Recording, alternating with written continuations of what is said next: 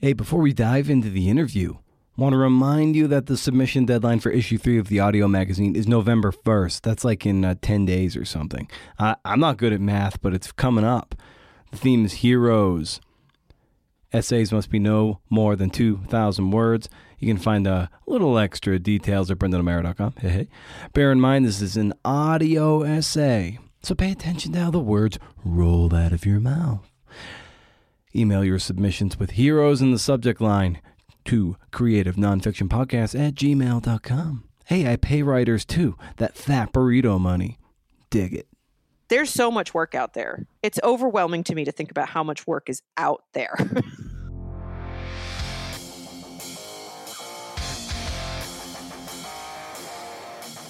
Well, hey, this is a creative nonfiction podcast, a show where I speak to badass people about the art and craft of telling true stories. I'm Brendan O'Meara. How's it going? Ever want to make a go of it as a freelance writer? Not necessarily a journalist, but a writer, which might have some journalism sprinkled in like seasoning. Well, I've got the guest for you. You know, I've spoken to Jenny Gritters a couple times, Wudan Yan a couple times, Jennifer Goforth Gregory back in the day. And it's great to welcome back Jen A. Miller back to the podcast after a near five year absence. Jesus. Now I feel old. I feel old and old and tired now. Tell me about it. Jen is the author of the memoir Running a Love Story. We talked about that in episode 31. And she's also written wildly successful and actionable ebooks about freelance writing. Her first is How I Made $135,000 in one year freelancing. That's 135,000 with a thousand. And her latest is Where to Find New Freelance Writing Clients and Turbocharge Your Career, a roadmap to freelance writing success. It's 10 bucks. And I'll have the link in the show notes. And when you figure you spend $10 on something that gives you keys to the car, you can turn that $10 into a four figure side hustle or a five figure part time job, or even able to afford to save for retirement and maybe even max out your Roth IRA. Imagine that. And maybe go to Chipotle once in a while. But first, Support for the Creative Nonfiction Podcast is brought to you by West Virginia Wesleyan College's low residency MFA in creative writing. Now in its 10th year, this affordable program boasts a low student to faculty ratio and a strong sense of community. We love community, baby. Recent CNF faculty include Randon Billings Noble, Jeremy Jones, and CNF Pod alum Sarah Einstein. Yeah, there's also fiction and poetry tracks where Ashley Bryant Phelps and Jacinda Townsend have have worked, as well as Diane Gilliam and Savannah Sipple. No matter your discipline, if you're looking to up your craft or learn a new one, consider West Virginia. West Virginia, Jesus, can you can you read, Brendan? West Virginia Wesleyan, right in the heart of Appalachia. Visit mfa.wvwc.edu for more information and dates of enrollment. Whew. Sometimes, man, sometimes five years ago when I moved to Oregon and was strongly considering firing up the podcast full time. I had Pete Croatto on for the first time, episode 29. Imagine that. Way back in the day with a stupid blue microphone, not even the good one. It's just a blue snowball. Yeah, it was not good, but it was an upgrade over whatever I had before and whatever. It got us started, didn't it? Then on Twitter, while Pete and I promoted his first visit, Jen chimed in and said, I do podcasts. I was like, sweet, me too, bro. She's a wiki good freelancer, and I suck ass at it. So I'm happy to bring her back aboard the HMS CNF pod and let her tell you how you can call your shots and live a happy life. I'll riff a little bit on that in the parting shot at the end of the show of what that means and a sort of changing of goals and a mindset. But you can stay tuned for that. It's there if you want it. It's also there if you want to skip it. Does that even make sense? It's there if you want to skip it. I think you're going to dig this because her books, while they are her experience, are pretty universal. and you don't have to engage in the hustle porn that you see online. You just have to set up a playbook, treat your writing like the business it is, a creative business, but a business. Hey, look around you. How's the local dentist doing or the Starbucks handling advertising and marketing? Like there's a guy that he's a dentist on he's on TV ads, he's got billboards around for $1000 implants and he's got his chubby little face up there and his his neat Ivy League haircut in a in a polished smile and it's like you see him all over the place and you're like, "Okay, maybe he'll help me be able to eat an apple again." Anyway, it's not a bad idea to use them or something similar as a business model and think, well, with your sl- you can slide in with your slant in your services and serve the people you want to help and that's what it's all about and maybe you'll get some of that fat burrito money. Okay, so check this out. I saw Metallica twice at Aftershock 2 weeks ago. So I'm going to slip this in. I think you can hear me, and I swear, but don't tell anyone. Don't tell anyone, okay? Riff.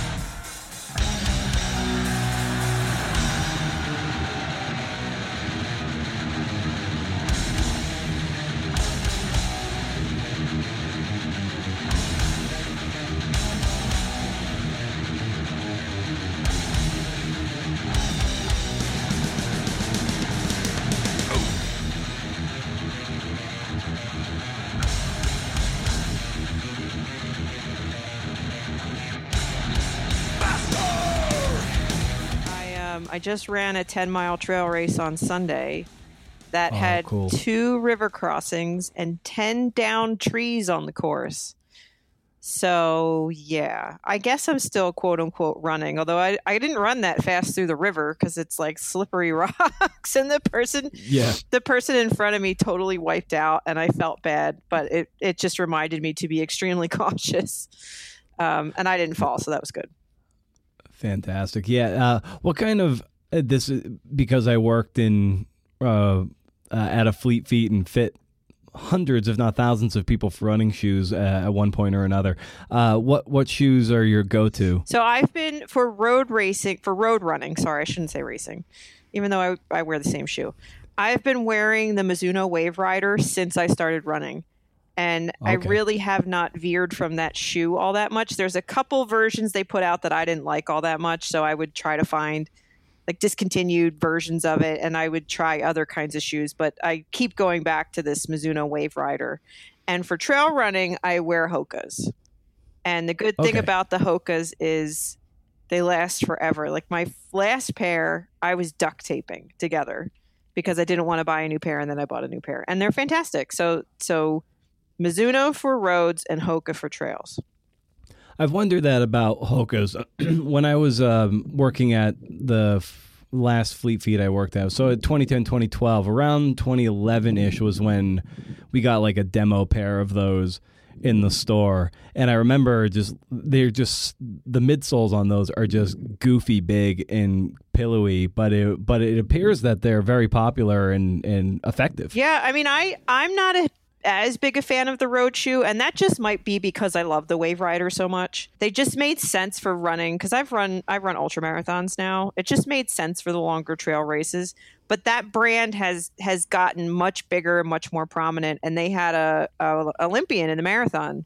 Uh, in the last Olympics, they had a runner in the marathon in the last Olympics, I should say, which was a first for them um, because they have some pretty good pro teams now too. So they're definitely making a much bigger mark. I know at first when when you when they first came out, it was like, what the heck is this?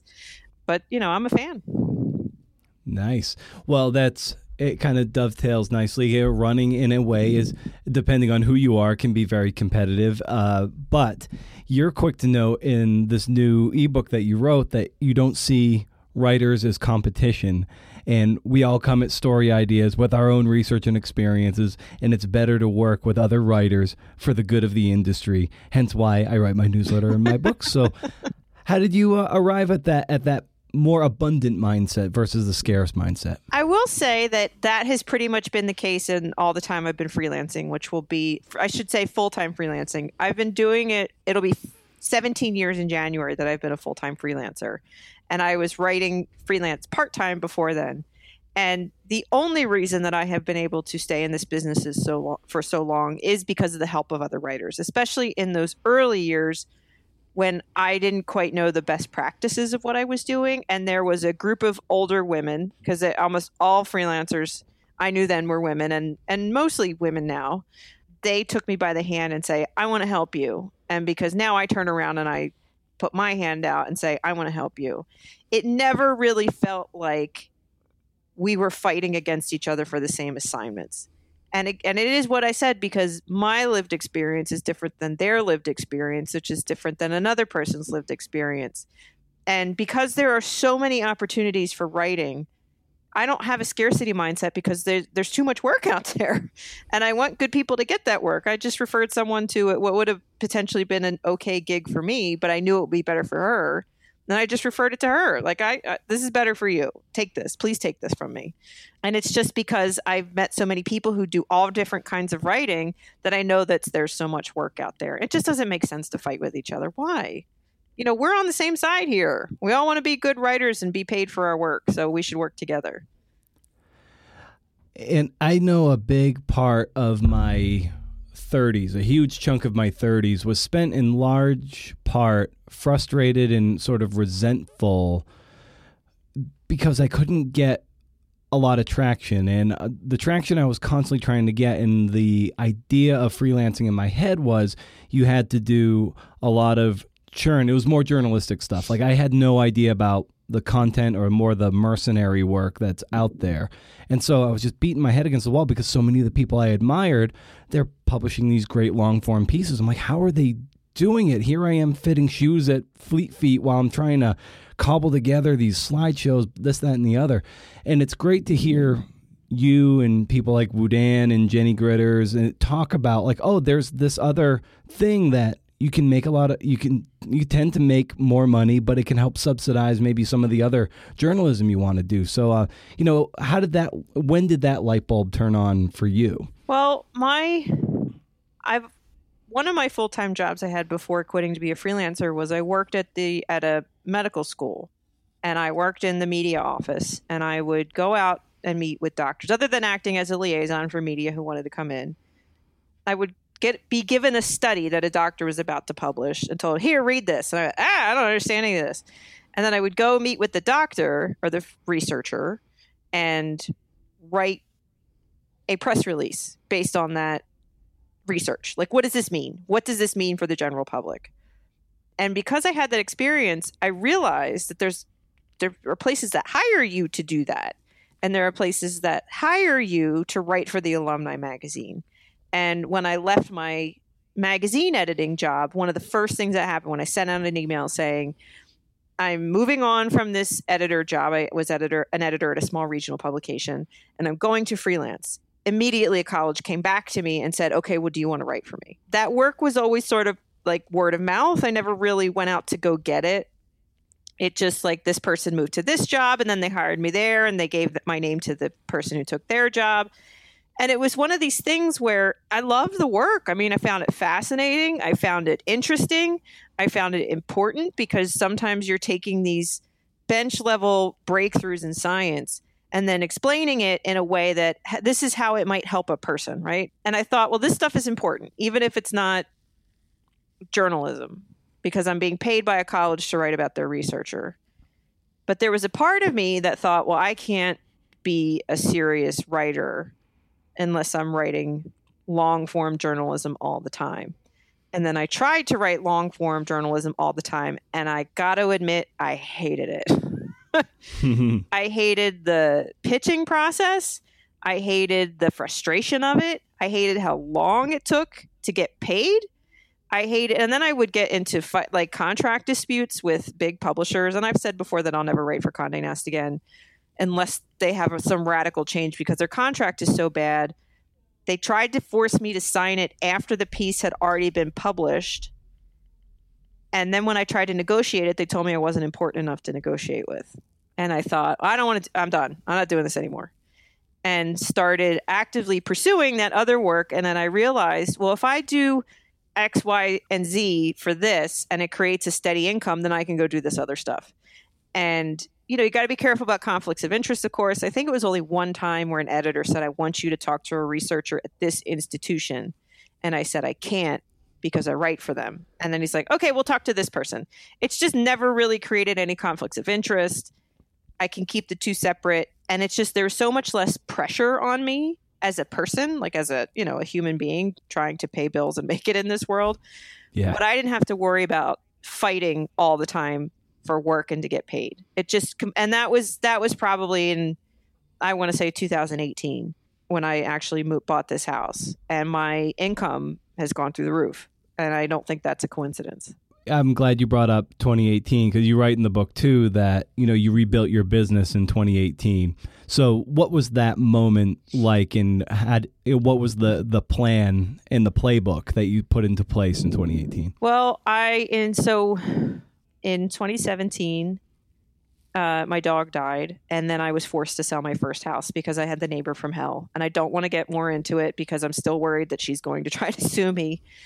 Still, it was really, really bad. Like my realtor said, this is the worst neighbor dispute I have ever seen. So I was forced to, my dog died. I was forced to sell my house at a loss and then i was going to like what was i going to do? Was i going to st- continue to live in the town where this person lived? Was i going to buy another house even though i lost money on it? And so i packed up my stuff i sold the house put some stuff in my jeep wrangler and then drove around the country for a year. And in four months i saw the 18 states i hadn't been to yet adopted a dog came back to New Jersey. Well, actually, I tried to live in Colorado and hated that. Came back to New Jersey, went to Florida. Like I just I was I was a mess. I was, you know, losing your house is a, is a traumatic thing. Um, before you go on, have you have you written about this as a personal essay of any kind? No, because I'm worried about getting sued. Mm. Um, gotcha. Yeah, and or, and or at least the driving around part like that whole journey? Well, I tried to write a book about it, but um, I ended up firing my agent over it. we want to get oh. real here. my former agent, my running book, Running a Love Story, we sent out a lot to people until somebody bought it. This book that I wanted to write, she sent it out to five or six people and then said, "Oh well," and then I fired her. Mm-hmm. And I was so mad about the whole experience because I really thought it was it was a really bad experience. It turned me off traditional publishing almost entirely. That's when I went out and wrote my first ebook about how I made $135,000 in one year of freelancing because I was just mad. But I had this, yeah. I wanted to write something and I was like, ah. So I wrote that. And that book ebook was wildly successful. I mean, way more than I ever thought. I've earned more money from that ebook than I did from my first book's advance. Like, because it hit, it, I think it hit a nerve. Anyway, so I'm yeah. I still hope to write about what happened and I actually was filing open records requests over the whole neighbor dispute because the town got involved. And I just put it aside again because it's still really difficult to to try to reckon with what actually happened. And sure. I'm worried about getting sued. Anyway, so after that, I rented a house in in Lancaster, Pennsylvania, and then realized, "Oh, you're really depressed. Like you're really depressed. like really really bad." So I broke the lease and ended up my parents are divorced but live close to each other. So I was living between them. And I realized that my freelance income had like plummeted because I was going through a lot of stuff personally. I was still trying to tell myself, well, you need to write another big book. You need to do investigative journalism as a freelancer. And I realized that none of that was working for me personally, financially. I reached out to my friend Jennifer Goforth Gregory, or she reached out to me. I don't, I don't remember how that happened. I think she might have reached out to me and said, I want to help you. And she was just finishing this book that she wrote called The Content Marketing Writer, which, you know, you could say that writing for an alumni magazine is content. You could say it's not, whatever. She got on the phone with me and just talked me through Jen, I want you to start thinking about what else you can write about that's going to make you a happy person. And I had been starting to reach out to colleges and I was I was contacting like 5 a week. And she said, "I want you to contact 5 a day." And I sent out I think it was 528 letters of introduction, which is just an email to somebody saying, Hey, do you need a writer? Here's my qualifications. Let me know. Thanks.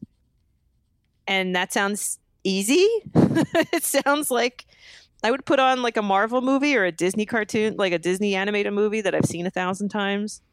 And I would just do that. And it worked. It really worked. it uh it got me writing more in that college university space, which I really enjoy, and especially because I know how to write science, which is a very valuable skill. But it also got me more into I, I don't want to call it nerdy. well, it is kind of nerdy. Writing about logistics and supply chain, which in 2018, okay, sure, Jen, write about that. And now it's 2021, and that's like the thing, right? I loved those things and it just made it's fascinating. It just feeds my brain like all of this stuff. It's just really really interesting and wonderful.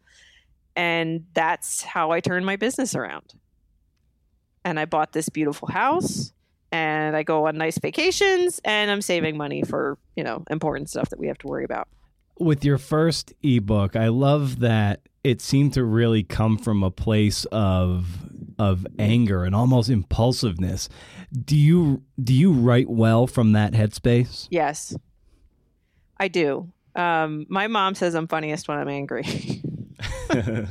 but there was definitely I wrote that ebook in the I think it was the week between Christmas and New Year. And I had taken a lot of time off before the holidays.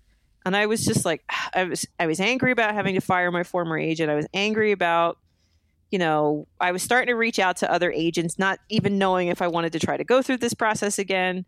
And one of them was saying, well, she could try to claim she has some ownership of this proposal. And I was like, ah, what the blank? But I also still get, I, you know, this happens all the time. It even happened this morning, the day that we're recording this, of people saying that freelancer freelancing sucks. You can never make any money. Somebody called us like the adjunct of the journalism world oh and oh I just God. get so yeah, I know. And it was somebody who I looked at who he worked for, and oh, they treated their freelancers terribly, right? And I just wanted to put something out there that said you can do this. And I put the num the putting the number on it was actually really scary because it was such a high number for me. Like I had I had always wanted to break six figures, and that year I never expected to break it by that much. And you know, I just want to say, listen, I did it. Here's how I did it. Here's how I did it. It's like, here's all of the, you know, I, I think I, I wrote about, here's how I got my top clients of the, that of 2019 because it illustrated all the different ways that I get work. You know, it's not always pitching. And yeah, I just wanted to show like, oh, you can't, freelancing sucks. Well, then what did I do? Why am I still here? And I think the second ebook, which is about four places to find different writing clients was from a position of that d- fighting the scarcity mindset. There's so much work out there. It's overwhelming to me to think about how much work is out there. mm. So that's why I put that ebook together. And I will say, breaking news this is going to become a whole series of ebooks because I like doing them. They seem to be financially rewarding. And I think they're fun. And I think they help people. Yeah, it's uh, one of the notes I made was as much as you know this book and your previous one are about service to to to the community and the freelancers. They also strike me as kind of a middle finger to people who disparage freelancers in the industry as a whole. Yes. Am I right in assuming yes. that? yes, because it's you know the piece that I was mad about this morning said that I'm not going to name who it, the outlet because they've traditionally been terrible about us for reasons I don't want to get into, is how to how to freelance until you make it. No, no, no. ah, um, it's because most of the time, people who talk about how freelancing is terrible and it sucks and we're exploited and it's awful have never really tried to freelance, right? You know, it's a business. It is a business. And you have to treat it like a business. So if you don't treat it like a business, no, it's not going to work. And if you try it and you hate it, that's totally fine. There's nothing wrong with that. You have to be on you have to understand that it's running a business. And there was a really terrible New York Times opinion piece from someone who appears to be a failed freelancer, but she wanted to blame someone else. But she wouldn't answer any questions about like, well, what's your marketing strategy? What's your business plan? You know, how many how many outreaches are you doing, you know, each day, each week, each month? you know it's not a, it's not really a business where you're just going to say i'm a freelancer and work's going to pour in on you you have to treat it like a business. And what i write about is here are things that can help your business. And if you don't want to run a business that's totally fine. Go get a traditional job. People are need workers right now. But hmm. don't ruin it for the rest of us. I hear stories of people who seem to really come out of the the gate uh, in year one or even year one and a half of uh, of freelancing. So, if you really want to get into it and really make a splash, and not not feel like you know you're in the churn machine, like how can someone try to get on the rocket ship as fast as possible so that they can start to sustain themselves uh, without having to wait a year, two years, three years? The first thing you should do and i and i also say i do freelance consults with people. I haven't been lately because i've been busy. I just got back from a month of vacation. I have to catch up on my backlist of people who are waiting for appointments. The first the first thing you should do is immediately look at your own network. And jennifer goforth gregory's book i know i'm plugging it again she is so good at explaining how to do this in like step by step fashion. But when i i help people who are leaving their jobs under duress or they got laid off. I said, you send a goodbye email if you still have access to your, you know, whatever. I want you to go through your LinkedIn contacts. And I know everybody groans like, oh, LinkedIn. You're connected to people on there. Go through your contacts and see who you've worked with before and where they are now. People you know who might need a writer, like who you might not necessarily think of. When I was going through that big rebuild in 2018, I went through my LinkedIn and I saw, oh, I know this person from running. Oh, she's a content manager at a major law firm. And I emailed her. I'm like, I know this might sound out of the blue, but do you ever need writers? And she's like, I'm looking for a freelancer right now. And I wrote for them for two years. And the, the thing about plumbing your own network is you don't have to prove to them that you're a good person, right? Assuming yeah. that they ha- you have a experience with them. And once you start thinking, you know, I, I just helped someone, and I don't want to give too many details because she has not quit her job yet. Once I started saying these things, she was like, oh, I could talk to that person. I could talk to that person. I could talk to that person. Go through your LinkedIn, go through your social media. And once it's okay, I, you know, if you've been laid off and you say that you've been laid off, post that you're looking for work. You know, you have no idea what opportunities might exist that you don't know about that hasn't been publicized. I will give you one example for myself. I'm trying to get into a different niche of writing. And the first thing I did was think, okay, well, I know these people who work in that field. And I emailed one of them and I said, hey, um, I know it's been a while and I know this might sound weird, but I'm looking to get into X area of writing. Just let me know if if you need somebody or you know some you know somebody who needs somebody. And she wrote back and she said, we, we, we've been trying to get a project off the ground. We just haven't really put any work into finding the right writer. Do you want to do it? So that was just from me going to my own network. Um, the other thing people can do is if they work with someone or they, you know, d- could you use someone like me or do you know anyone who could use someone like me? And that's really a way to just like get the word out, get your name passed on. Um, I would also suggest that they make sure that if they don't have a website, to make sure that they do have a LinkedIn with some clips on it because you can like share stuff in your network. Um, because they're going to want to see that you have a landing page of some sort. Like I, I, somebody asked me for a resume the other day, and I'm like, I don't have one of those. Go to my website. um, but really, working like like I said before, when I quit that editor job and told people I was leaving, my one of my first clients was somebody who said, "Oh, I need you," in response to that email, and it was Rutgers Camden, and I still do work for them. 17 years later.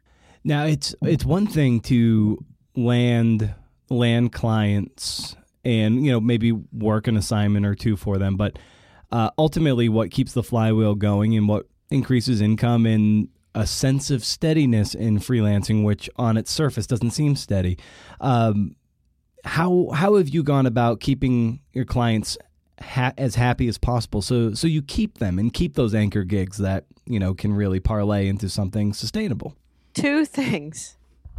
One turn it in on time turn it in on time turn it in on time i know that sounds really basic but you would yeah. be surprised i once got an assignment for a huge men's magazine that doesn't exist anymore because I knew the editor from somewhere else, and he said, I can't find anybody to turn anything in on time. Ah! Jeez. So turn it in on time.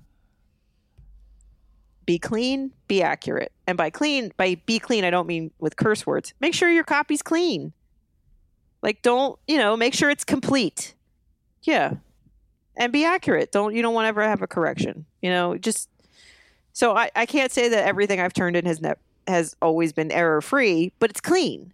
You know, it's it's not. You know, if I have to, I just finished a piece where I was missing one piece of information, and it turned out that my editor knew the answer, and I put in there, Jay, fill in here, and I felt really bad about that. And he's like, "Why would you feel about that? Of course I know this."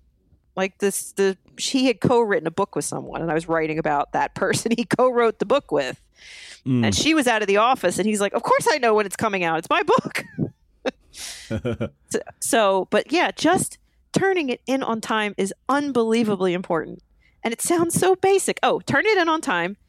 Turn it in around the word count. If you get a 300 word assignment and you turn in 800 words, you're not going to get a second assignment. yeah. And if anything does come up, just bring it up immediately. Like when my dog died, I wasn't going to be able to turn in an assignment the next week. Most people are willing to work with you, especially if it's going to go digital first. Like it's sure they probably have a spot lined up for you, but if there's a death in your family, they'll work around it. And if they don't, they're assholes. And you don't Yeah. want to work with assholes, fire them. But the other thing is, I do regularly check in with clients. Like, uh, not everybody's going to have work for you all the time. And there are some clients I have who only hire me twice a year because that's all they need me for.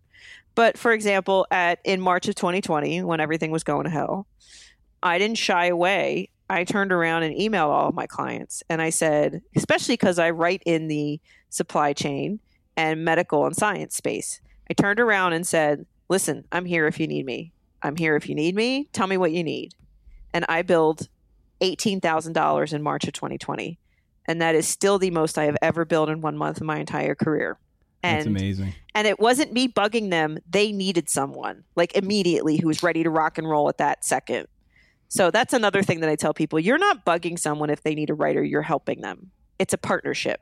I love in the in the book too about you know keeping your eyes open for those opportunities and it, there whether that be in a waiting room or when you get a you know an REI catalog in the mail or the REI's quarterly magazine or whatever it is or Subaru you're like oh there are these are most likely 100% freelance written like that's an that's a, a way to do this and if you keep your eyes open wherever it is like there's opportunities there on the brochure stand or in your mailbox as it is I was running and I saw a, a magazine outside of an electric bike store and I picked up the magazine. um, you know, I what somebody that who I've been helping texted me and said, "I'm reading a book." And here's what I highlighted. And it was the name of an institute that she then wrote a letter of introduction to. And it was like in a novel. And she found that this is a real thing and sent them a letter an email saying she could write for them. And she said, it's because she said, now I look everywhere and I think, oh my God, this is work for me. And right now I'm saving all of my, uh, well, not all of my mail, but mail and emails from the month of October that I see as potential freelance writing markets. And it's like my inbox is like, ugh, just delete these things already. You're never going to read them. But it's opportunities. It's just, that's why I say it's overwhelming to me how many opportunities are out there. And I want to pair writers with those opportunities because, you know, freelancing's great. back when we spoke nearly 5 years ago you had said when it gets too hard I need to challenge myself and make it uh, when it gets I'm sorry when it gets too easy I need to challenge myself and make it harder again and I wonder what challenges you might be facing now that are not challenging you enough and you're finding you're finding your ways into you know new turbulent waters and in uh, challenging waters Well, in the spring, I quit my weekly New York Times gig. so that's a challenge. Um, I was writing. that's a prestige gig too Yeah, I know, and people were concerned. Um, I had been, I I'd been writing a newsletter about running for them since for three and a half years, and before that, I had written a similar product for the Philadelphia Inquirer, and I loved it most of the time because you know it's a prominent spot. I love writing about running. I got to like it felt like I was chatting with people a lot, but eventually it wore me down. I was running out of creative things to say. I was really getting tired of getting screamed at every time a newsletter came out. and I just felt like the Olympics were coming up, and I thought I don't I don't want to write about this. I just don't want to write about it, and I wanted to leave before people knew I wasn't in, in, invested anymore. And it was really hard to have that conversation with my editor because it wasn't her. She was fantastic. I mean, one of the best editors I've ever had. And I had to say, like, it's not you, it's me. and it was hard because, like, and and the response was people were mad that I was leaving. I'm like, well, there's another person going to do it. Like, it's I'm not that unique, really. And I'm, you know, that was a bit of income I gave up, but I wanted to see what else was out there. And if you know, I, I just at this trail race because they know me from my running work, the organizers. They said, "Are you okay?" And I'm like, "Yeah, why?" And they said, "Well, you don't. You lost your job." And I'm like, "That was not a job. That was a gig." Mm-hmm. And it was it it just for the amount of part of my business it made up financially, it was starting to take over the rest of my life. And I let it go, and I can say that I haven't regretted it at all. Um, it's allowed me to try other things. It's allowed me to actually take vacation without having to worry about writing my column. And I just got back from a month away, and I'm gonna, you know, start moving in a new direction. Do you still have your "Where's My Money" bat? Oh yeah, I actually I had to use it when I came back from vacation because I will say so. The "Where's My Money" bat is a. It's I'm looking at it right now. Uh, my high school softball bat that when I started freelancing and I, I got really agitated about late payers and I felt bad. I felt like I felt bad about asking for my money, which you should never do. It's your money. It's your money. They're at fault, not you. I would put the bat in the corner of my office and look at it and then go ask for money. And it was just like a visual cue of, all right, I don't want to, you know, F you pay me, but I need a little oomph to, to get me to go. And, um, I'm very quick to fire people who mess around with my money because it's just so much angst and time and effort, and it's just not worth it to me. The two that were late when I got back, one, they had just forgot to file a piece of paper and they cut the check that day. And the other one, there was a misunderstanding about payment terms, um, which we have fixed. So you know, if you don't ask where your money is and it was like what they said, somebody forgot to push a button, nobody's going to push the button until you tell them to push the button. Yeah. So I still have the bat, and I and it, it is in this room for safety in case somebody tries to break in my house, and for some reason my dog doesn't get to them first. nice, nice. Yeah, I had a. Uh, I remember, you know, a bunch of years ago, like I had written this feature and submitted it, and you know, they were not entirely pleased with it or whatever. I guess it, it was a little too short or something. Um, but at subsequent months, you know, they hadn't paid me, and I was just like, uh, you know, fuck it, whatever. It's not not that much. It's not worth my time anymore. Um, I guess they're just not going to do it. And then they emailed. Like, this ended up being close to a year later. Like, oh, we submitted that piece for you. Uh, this is what happened. I thought they killed it, uh. and and then they apparently it won like honorable mention. It won an award, a, a small little thing, and I was like, "Oh my god! Like you ran it? I had no idea. Like, w- can you please pay me for that piece?" And, and and they're like, "We didn't pay you for it." I'm like, "No, I thought you killed it." And like, "Oh, so sorry." And then they cut me a check because they were tickled at that point, even though they were pissed with the piece, but it eventually won something. So then they loved right. it. So it was like, I was like, oh my god, like this, and you know that was a more journalistic thing, which is its own morass uh, of dealing with uh, trying to get trying to get paid and the turnaround on anything you write. Is, well, uh, that's that's the reason why this this idea of going back to the long form journalism stuff. I went to a conference in California in 2012, and I remember that because it was right after Superstorm Sandy, and it was like this build as this long form narrative journalism conference for freelancers. And at the introduction, everyone's talking, oh, we're going to do this, this, this, this. Somebody raised their hand and said, well, who's going to talk to us about money? How do we make this work financially? And somebody's like, oh, we don't talk about that here. Yeah, exactly. I was like, just wasted my money on this. And that conference, I think, was held once or twice, but then was never held again. But like, you know, I don't think the a lot of my work right now comes from business to business publications. The supply chain dive. I also write for CIO dive. That work is so interesting to me, but it also is steady and it pays on time. I get paid about two weeks after the story I submit it. It doesn't even matter when it runs. They they start processing that when I submit it. Just having that base of income makes all everything else so much easier. So even if I do go out and try to write some big long piece for somebody else, I know I can still pay my mortgage. Yeah.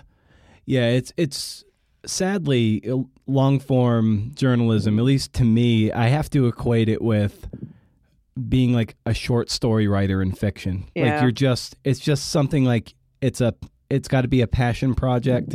You're it's not going to you're not going to make a living on it. The the the New Yorkers, I know it's Condé Nast, but like those New Yorker long form writers like uh, yeah, those are few and very very few and far between. they and don't it's just treat- not sustainable. They don't treat their freelancers well in a whole other lot of ways, but that's not that's not my story to tell. But um, but you know, some people who who do it, they are not the only source of income in their household, and there's absolutely nothing wrong with that. But the only Yeah. person paying the bills in this house is me until my dog gets a job. Um, and I had a, a writer reach out to me once who said, "Hey, I need a like a contributing editor gig. Do you know of any?" And I'm like, "They don't come to me for that. I'm a woman."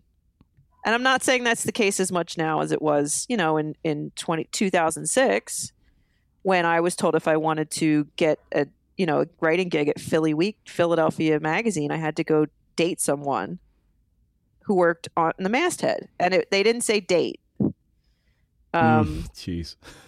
yeah, and then those people who got those contributing writing, you know, freelance contracts, then went on to do a lot of, you know, it, it sort of played up, and I was like, well, because I won't blank someone, they're not going to give me that gig, and you know, I had a lot of anger issues about that. Um, I think it's very different today, thank God, but at the time, all those gigs went to to guys. And I'm getting into something you probably don't want to talk about, but well, you can take it there if you want.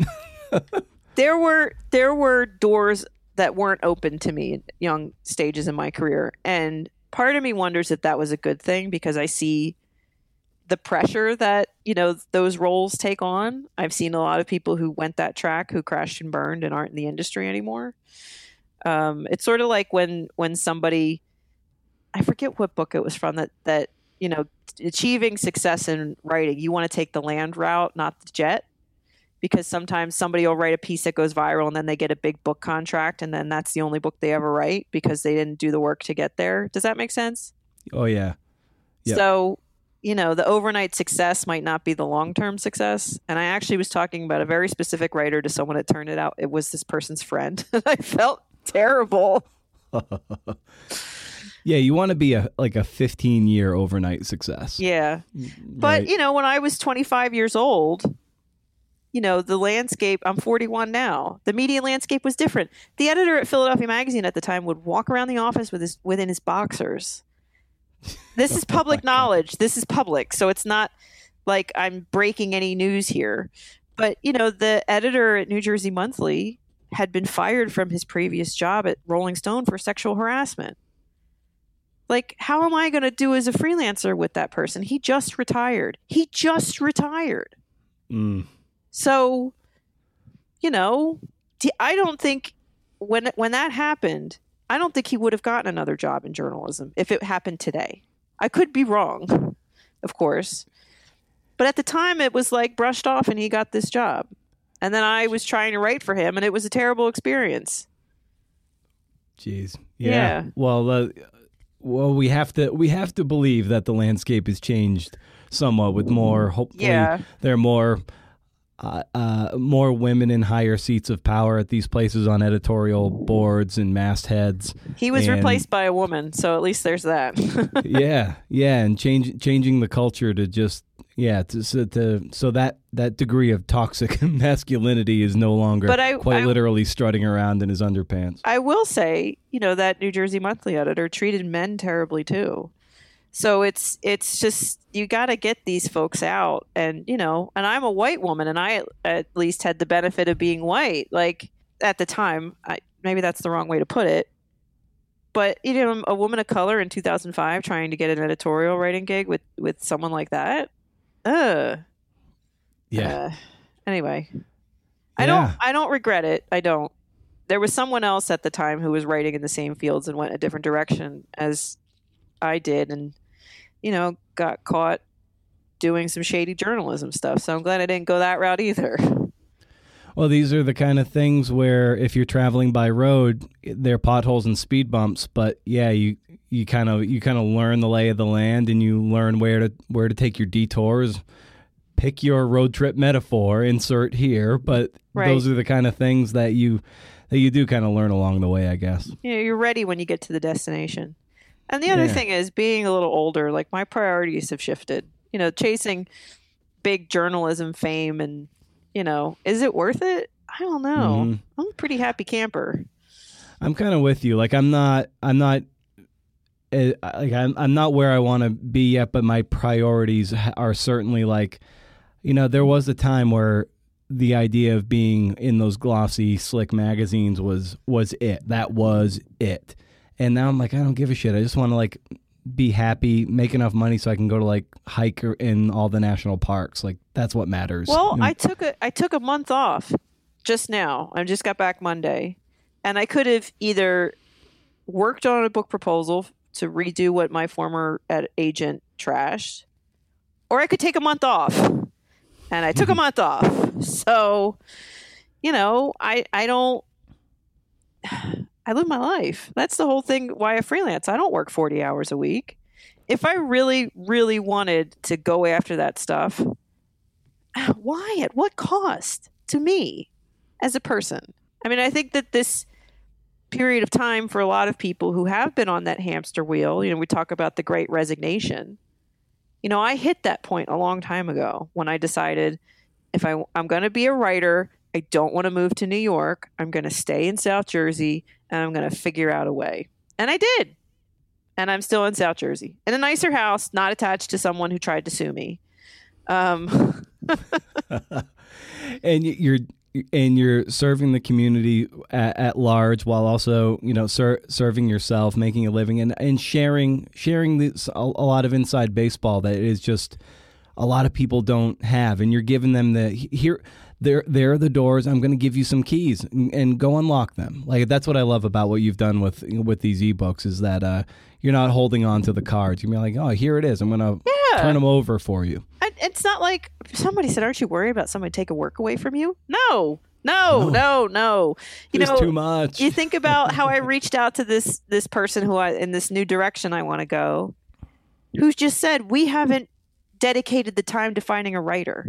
Who am I taking that work from? I'm just pushing them like I'm here.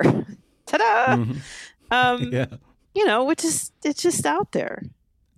Well, I love it. Well, Jen, thank you so much for the work you're doing and uh, being such a generous contributor to the community at large. So, uh, just you know, thanks for the work, and uh, you know, thanks for you know for doing doing everything you do. Well, thank you so much for chatting to me about it. Maybe we'll piss some people off in this podcast. I love it.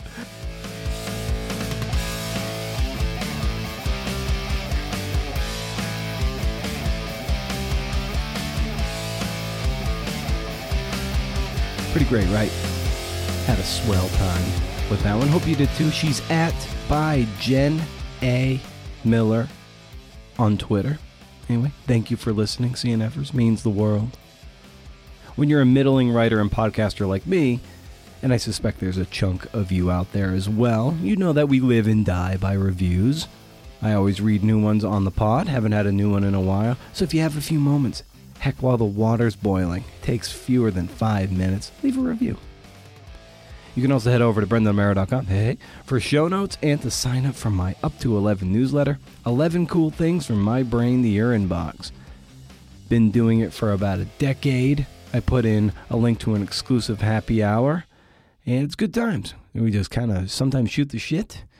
Other time, while being on the newsletter list, as long as you're on there, you're always entered in book raffles, and I just randomly pick someone out and I'll send you a book. I get a lot of books as a result of this enterprise. Check it out. First of the month, no spam, can't beat it. Keep the conversation going on Instagram at Creative Nonfiction Podcast, Twitter at CNF Pod, or at Brendan O'Meara. Also, hey, thanks to West Virginia Wesleyan College's MFA in Creative Writing for the support, and also Casualty of Words, a writing podcast for people in a hurry, available wherever you podcast. Episodes are less than three minutes long. You have three minutes, right? They're kind of fun. Anyway, we're in volume four. And if you had a good time, the show is partly made possible by the incredible cohort of members at patreon.com. Building up the Patreon coffers grants you access to transcripts and the audio magazine and coaching. Helps pay for the podcast hosting, which is several hundred dollars a year, to make sure the backlog doesn't disappear into the ether. And your dollars go into the pockets of writers, too, as a result. That, like I say, that fat burrito money. Visit patreon.com slash cnfpod and shop around and help support the community. So here's a little pot and shot.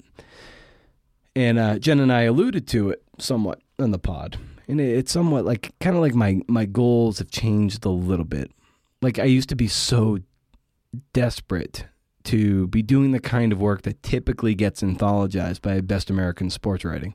That was my dream of dreams. And one day, I may I maybe I will get into the new reboot, uh, the expansion team as I call it. I call the new edition, which is called uh, the year's best sports writing, uh, the Cleveland Browns expansion team.